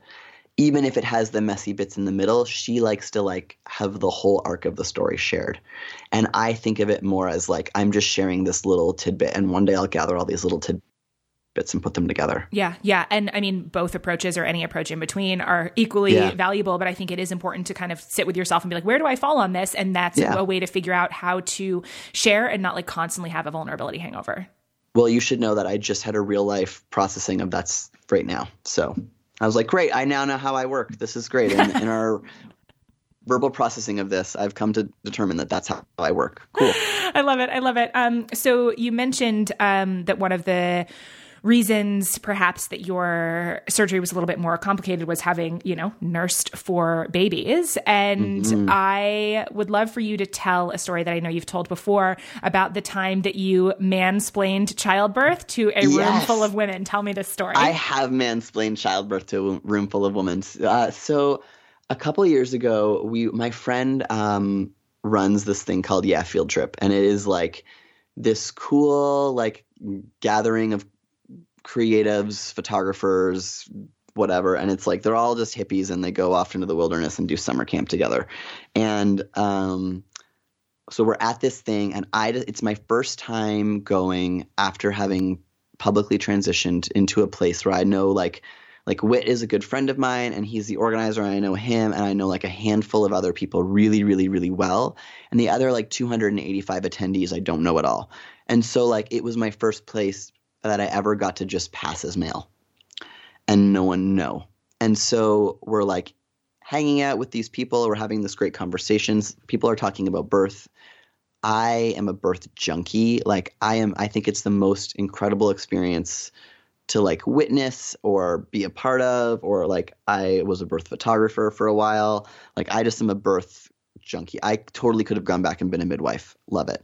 So I'm like in there in the conversation, just listening, and someone's like, What I don't understand is it's like a woman who hasn't had kids. They're like, Everyone talks about the head, but like, aren't shoulders bigger? And I instinctively forget where I am and I'm like, oh, I've birthed four babies, three of them naturally and one of them by C-section. So like I know this and I'm like, no, no, it's not that. It's the shoulders are fine. It's like that once the head gets through, it's like the shoulders come through sort of in phases. It just sort of pops out. And this awesome Irish woman like was just like, "Oh, you found that, do you, Nick?" And I was like, "Uh," and everyone looked at me and like everyone like clearly I had like overstepped and like I was just this man sitting at this ta- like room in this room of people, these women that were like talking about things, and two of my wife and two of the other women in the room knew me before trans- transitioning, and they everyone knew that like, okay, this is the moment where Nick either outs himself to a room full of people or just takes one like a jerk that like ass looking guy that he is, like you know, like he just. And I, in that moment, was like, sort of like I couldn't. I think if I had been braver, I would have been like, actually, yes, I birthed more children than you by fact. Like, that's so sorry to tell you, you only had one kid, you and your singleton. like, but I, I was like, I didn't know how it would be received. And it was like in a room full of people. And I really dislike that like look of shock and awe on people's face because it makes me feel weird about myself. And so I decided like, and, and I didn't want to like, put her in her place either. Like she had just put me in my place and as like now a person with the privilege of being a man, I didn't feel the need to like clap back, so to speak, you know? Mm-hmm. Um, and so I just took it. But I wanted to be like, actually, yes. In my research of birthing three children out of my vagina, that is what's happened. Yeah. So I don't know what to tell you. Yeah, I'm interested to hear how you navigate if or when to tell strangers that you're trans. So now I navigate it uh, differently. In the beginning, I it was such a thrill to pass, and I was afraid. I was so afraid to say it out loud that like I would. I didn't even tell any of my friends in person. I texted them all because I was like, I can't. This is just too much. Um, and I think it was also because I'm such an emotional caretaker, like we were talking about earlier, that I wouldn't have been okay with the split second of them not being okay. Hmm. And so to take care of myself, I let them have their personal reaction to it privately. Some of my friends are like, that was the stupidest thing. You're supposed to tell us these important things in person because we love you and we want to show you that we love you. And other friends were like, I can see that. Like they understood. But now I'm not so nervous. I don't, I have no problem with being like, oh, I'm a trans man. I, I'm good. Like I, there's, if I'm safe, if I don't feel like I'm in a situation where I'm not safe, I don't really have a problem telling. However, if it's not something that like benefits the conversation, like I don't say it just for the sake of saying it either. Mhm. It doesn't define who I am as a person. However, I feel like because I have so much privilege and I have like within this area that like I really want to be the advocate for it because I can. Yeah, and I like this idea too that you're speaking to. You didn't use these words, so like correct me if this doesn't feel accurate, but you don't owe anybody anything also, right? Like you Exactly, it's yeah. up to you to choose if and when to share anything about yourself or not. Yeah, and there's lots of times where I'm like, oh, like it doesn't behoove me to share this information. No one will benefit from this. I like, you know, I like I I boulder and rock climb and the climbing gym. Uh, if you follow me on Instagram, you know that I'm trans, but I've never explicitly told anyone that I'm trans. But so it's just not a thing we talk about. But you know, a third of the gym and I are friends on Instagram, so they all know, but it's like it's just not a thing we talk about because it doesn't really affect anything that we would be doing in our lives at the climbing gym. Yeah. Um, I'd love to hear a little bit about how you feel like your experiences, like being raised, socialized, and living as a woman, makes you a better man. Because I know that's something you believe. Yeah. I believe it so intensely. And it's because I can hold space for my daughters and my wife when they feel unsafe walking home in the dark because someone was walking behind them. I can hold space for them when someone cat calls them. I can hold space for them and advocate for them when someone looks to me for something that they should be looking to them for. I can like put us I can see the difference between the water that I swim in and like I don't know, like I can see all of the patriarchy happening bullshit that men can't see because it's just the only way it's ever been. You can't blame people for not seeing that there's water when they've lived in water their whole life. Like you can't you can, it's their responsibility to educate themselves, don't get me wrong. I'm not taking any of the onus off men for being assholes. Don't that's not at all what I'm saying. But like at the same time they can't see what they can't see. Mm-hmm. And because I can see what they can't see, it gives me a whole different perspective. And it also allows me, so it allows me to like that perspective allows me to be a better man for myself. It allows me to raise my my sons to be better men. It allows me to like stand up and like say what's right and what's wrong and and be able to articulate it in a way that doesn't feel combative. That like I also know what it like what it is like to be a man. And so the truth is is that like I've been harping on men a bunch, but like the men's house is just the house. It's like it's the dilapidated house falling down next door to the women's house on fire. You know, like the toxic masculinity comes from things like uh, we expect men to be strong and fit and providers and to impregnate and to make a lot of money and to have a big dick. Like the number of little dick jokes I hear in a day, if you just stop and listen, like I challenge everyone to stop and listen for a week and count in the TV, the radio, the ads, the conversations with friends, how many times you hear a small penis joke, and it will blow your mind. Like there are so many ways that we have pushed men into this and then been angry at them because they are. Mm-hmm. You know, women still have rites of passage. Women still get their period. They still have a baby. They they have these rites of passion of, of passage that are available to them. Not and like not all women have periods and not all women have babies and not all women have lots of things. I'm you know that's also true, but there are still rites of passage built into womanhood, and there are no rites of passage built into manhood except for humiliating other men. Like that's what that's the rite of passage is like guys get together in hockey teams and like make fun of other men or women. Like that is those are the only bonding experiences that men have it seems. Yeah. Yeah i mean this idea to, that i feel like you're um, speaking to of like the system is broken for everybody. Yeah. Mm-hmm. Yeah it is much more beneficial to the men. Don't get me wrong. Oh, I mean, hundred percent, right? And nothing about what you said makes it sound yeah. like you're not, you know. And yeah, can you um, share, if you're up for it, some ways that you would love for cis, cis folks to act in allyship with the trans community? Hmm, I would say that it's sort of like acting in allyship to any community. Feeling yeah. seen and heard is, I think, the most important thing. So, like, you know, there's this ban on the military thing right now. So, saying, like, I don't agree with this, I don't, I agree that trans people are full humans, just like all other humans.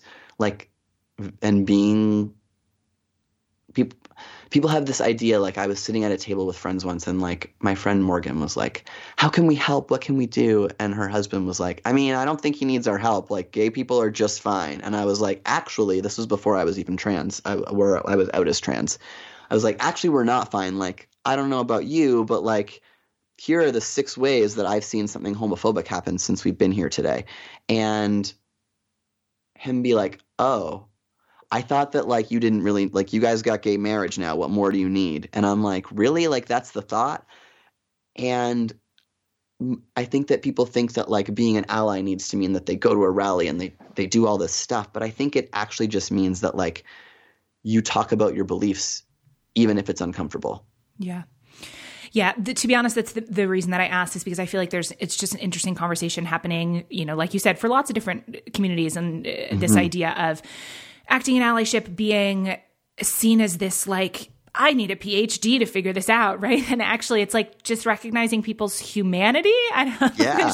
I don't know. Like, I, I, think it is not, which isn't to say that it's always, I guess, like you said, easy, right? Speaking out even when it's mm-hmm. uncomfortable, but there is something of like, we do know what to do. It's not as complicated as we think. I don't know. That's sort of where I've been. Yeah, I feel like, I mean, mostly like vote where you you believe that like like you know here there's a provincial election happening and it's conservatives versus not conservatives essentially. And you know currently for the first time in like 35 years we have a non-conservative government in Alberta. And people are like like we're the vote is coming and probably we will have a conservative government again. And it's like people who I know that are good people that care about me and my family are like yeah but like economically it's better for the province. And i'm like okay.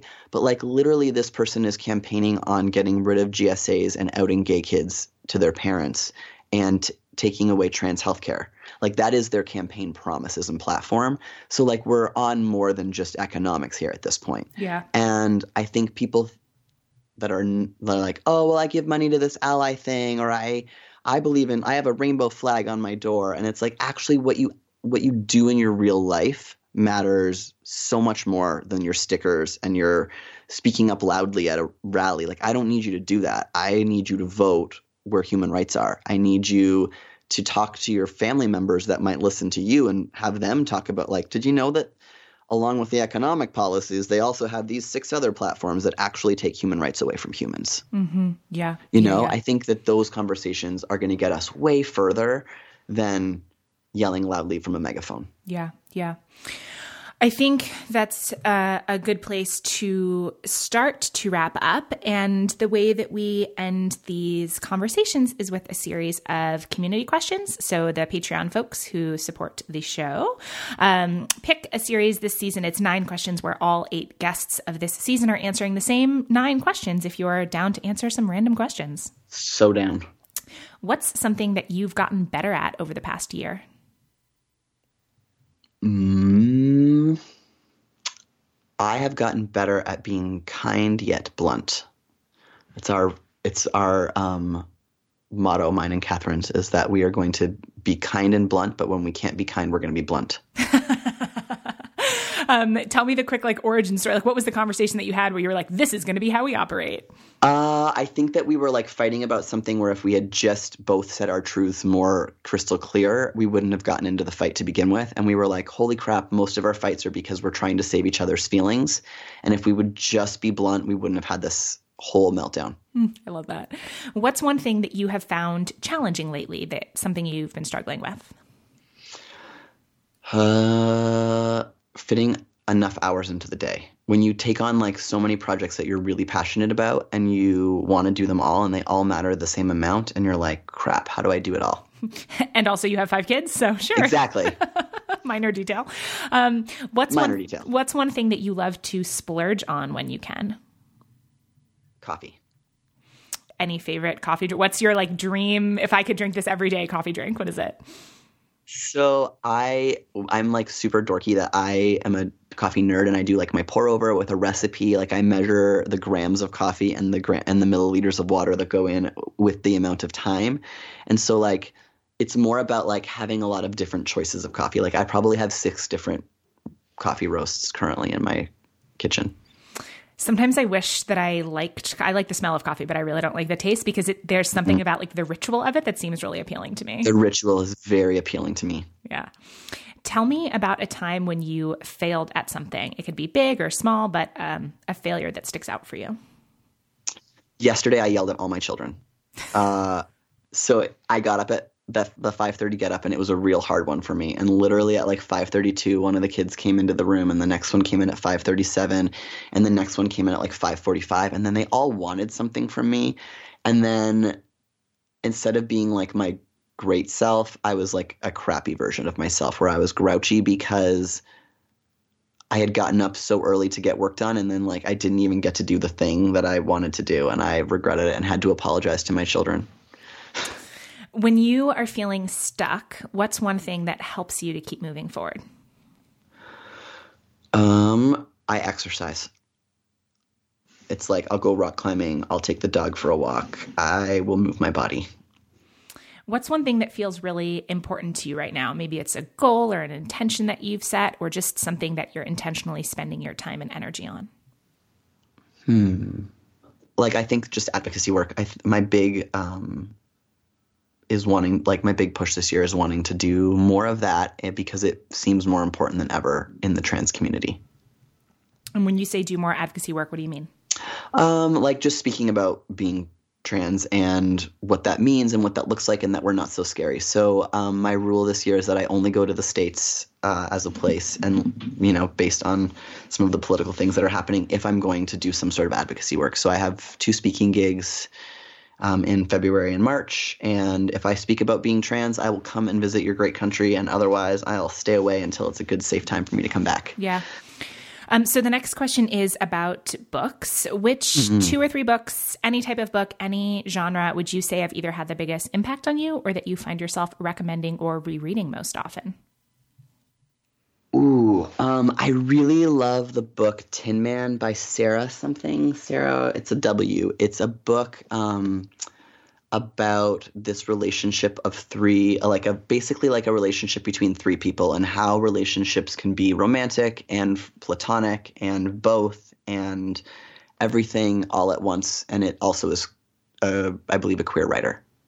Okay, I'm definitely going to check that out. That sounds super interesting. Any others yeah, that, that, you want to mention? Another one I really, really was into um, this year was Homegoing by Yaz. I don't remember her name either. I'm the I'm really bad at authors' I'll names. put it all in the show notes. It's fine. Yeah, um, but that is a book. I think it's the simplest, most beautiful story of intergenerational trauma that literally anyone can get.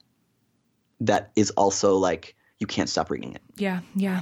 Um, I'll definitely, yeah, I've, I've, heard similarly good things about that book. So I will add those to my list. Um, last question If you could leave our community, the listeners, with one call to action, what would it be? Maybe a question to ask themselves or a small action to take?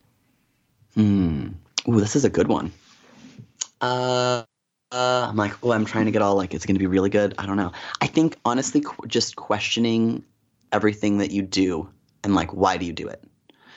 Not in like a combative way, but like all the things that you just do on autopilot. Sometimes just question them and be like, could there be a different way of doing this? I'm going to try it out. That I feel like the more I force myself to be flexible instead of rigid, the more fun I have and like ideas open up. Yeah, I love that. What's the best place for people to find you and say hi online? Do you have a favorite way to connect with new folks? My favorite is always Instagram because I am a visual person and I am at Epic Danger.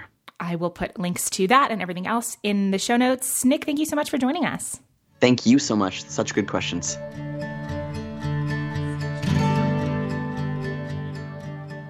And that's our show for today. Thanks so much for listening and for being part of the Real Talk Radio family. Speaking of the Real Talk Radio family, I want to give a huge shout out to Adam Day, my producer and sound engineer. Adam created the music for this show, and he makes everything work and flow and sound way better than I ever could on my own. You can find him and his music and his sound editing work at adamday.net. And as I said way back at the top of the episode, this is a 100% listener supported show. The show is made possible by awesome people like Carolyn. Hi, Carolyn. Hello. So, we're going to do a fun little round of rapid fire questions if you're ready. I'm ready and excited. What are you totally obsessed with right now? Um, I'm totally obsessed with my dog. I, which I know that's kind of a lame answer, but I just rescued a new puppy or a new dog. He's about two, a few months back, and he actually has a lot of anxiety issues. So I'm really like digging in and just have become obsessed with finding ways to help train him and nurture him and getting him back to this great dog that I know he can be. That's and it's such a little all consuming. Yeah, it's a little all consuming, but then, you know, some days it pays off and it just makes it worth it. Yeah, I love that. What's one thing that you've been awesome at lately? Go ahead and brag a little bit. Um, I feel like I've been awesome about connecting with people.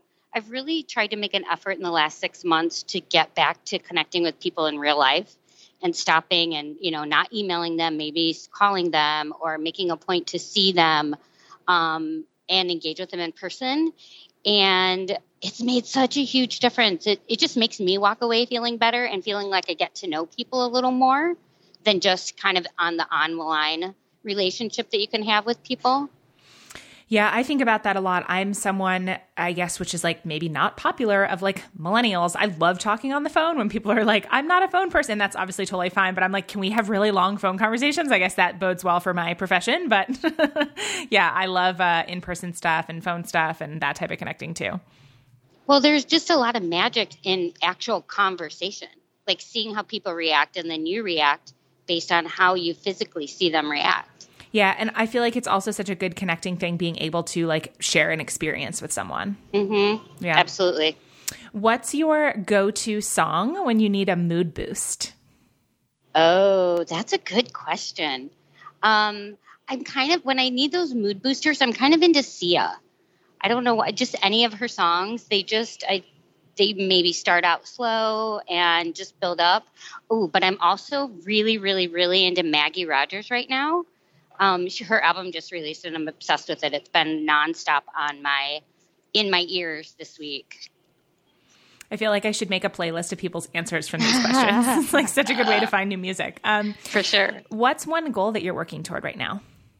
Uh, goal. You know, going back to connecting in real life. So, um, part of what I, I do in my spare time is I help manage the um, local running community for the Oiselle team called the Volée. And a kind of taking off of what I was saying in my personal life with connecting in person, I'm really, really striving to get people to connect in person on the team and also trying to create a space to make the team really feel inclusive and not just a team where we all look the same, we all run the same, we all act the same, but really finding a way to reach out to people and let them know like all faces, all places, we're all here in this together. Um, and sometimes that's easier said than done but I'm I'm really really making a concerted effort to do that right now. Yeah, I love that. Last question, what's one thing that you have recently been wishing that people were more open and honest about? Ooh, I'm kind of obsessed with um, people talking about aging. So I'm in my mid 40s and I feel like it's really hard to find people that want to talk about um, athletic performance or what it's like to find a new job. You know, all these things as a woman in her 40s that, you know, for so long nobody talked about that. And now I feel like people are starting to talk about it more, um, but there's still just not a lot of people that feel comfortable just talking about all the things you go through in your mid 40s. Mm-hmm. Yeah, yeah. I love that topic. So, you're a member of our Patreon support squad, which means that you're one of the people that listeners can thank for making this podcast possible, since you make a powerful reoccurring pledge that helps to fund the costs of producing the show each season, for which I am super grateful. And I'd love for you to share why you decided to support the show and your favorite things since joining our community. Um, you know, I sub- I really, really feel strongly about supporting not just kind of women entrepreneurs, but um, kind of small business owners and people that are really stri- striving to make something that they believe in successful. Um, and that's kind of when you went to the Patreon mode. Um, I was right there. I was like, no, I have to support this. This is a business. That's kind of how I look at it um, as a business that I have to support. And I've just loved watching your podcast grow and develop. And each season, someone new comes out that I didn't know anything about. Um, I learn about new experiences, learn about different viewpoints of people. And for that, it's worth every single dollar that I put in every month or every season. Hmm, I love hearing that. I love that you're connecting with the guests, especially folks that maybe you didn't know who they were before or their lived experiences are really different from yours. I love hearing that feedback yeah, that's a really big factor for me. It's like, ooh, what can I learn about this time around? Yeah, yeah. I mean, for me too, honestly, like I'm learning so much like every episode. Um, do you want to share where you live and maybe a social media link so people can reach out? Sure. Um, I live in Los Angeles. I live right by the ocean. I'm extremely blessed, and I like count my blessings every day for that. Um, and my, you can find me on Instagram, and my handle is Wee Ginger. That's W E E G N G R. I love it. And to everyone listening, if you love the podcast, if you want to help keep it going, if you want over 40 hours of bonus content, plus lots of other fun opportunities and extras, just go to patreon.com slash Nicole Antoinette to make your pledge of $8 or more for each eight episode season.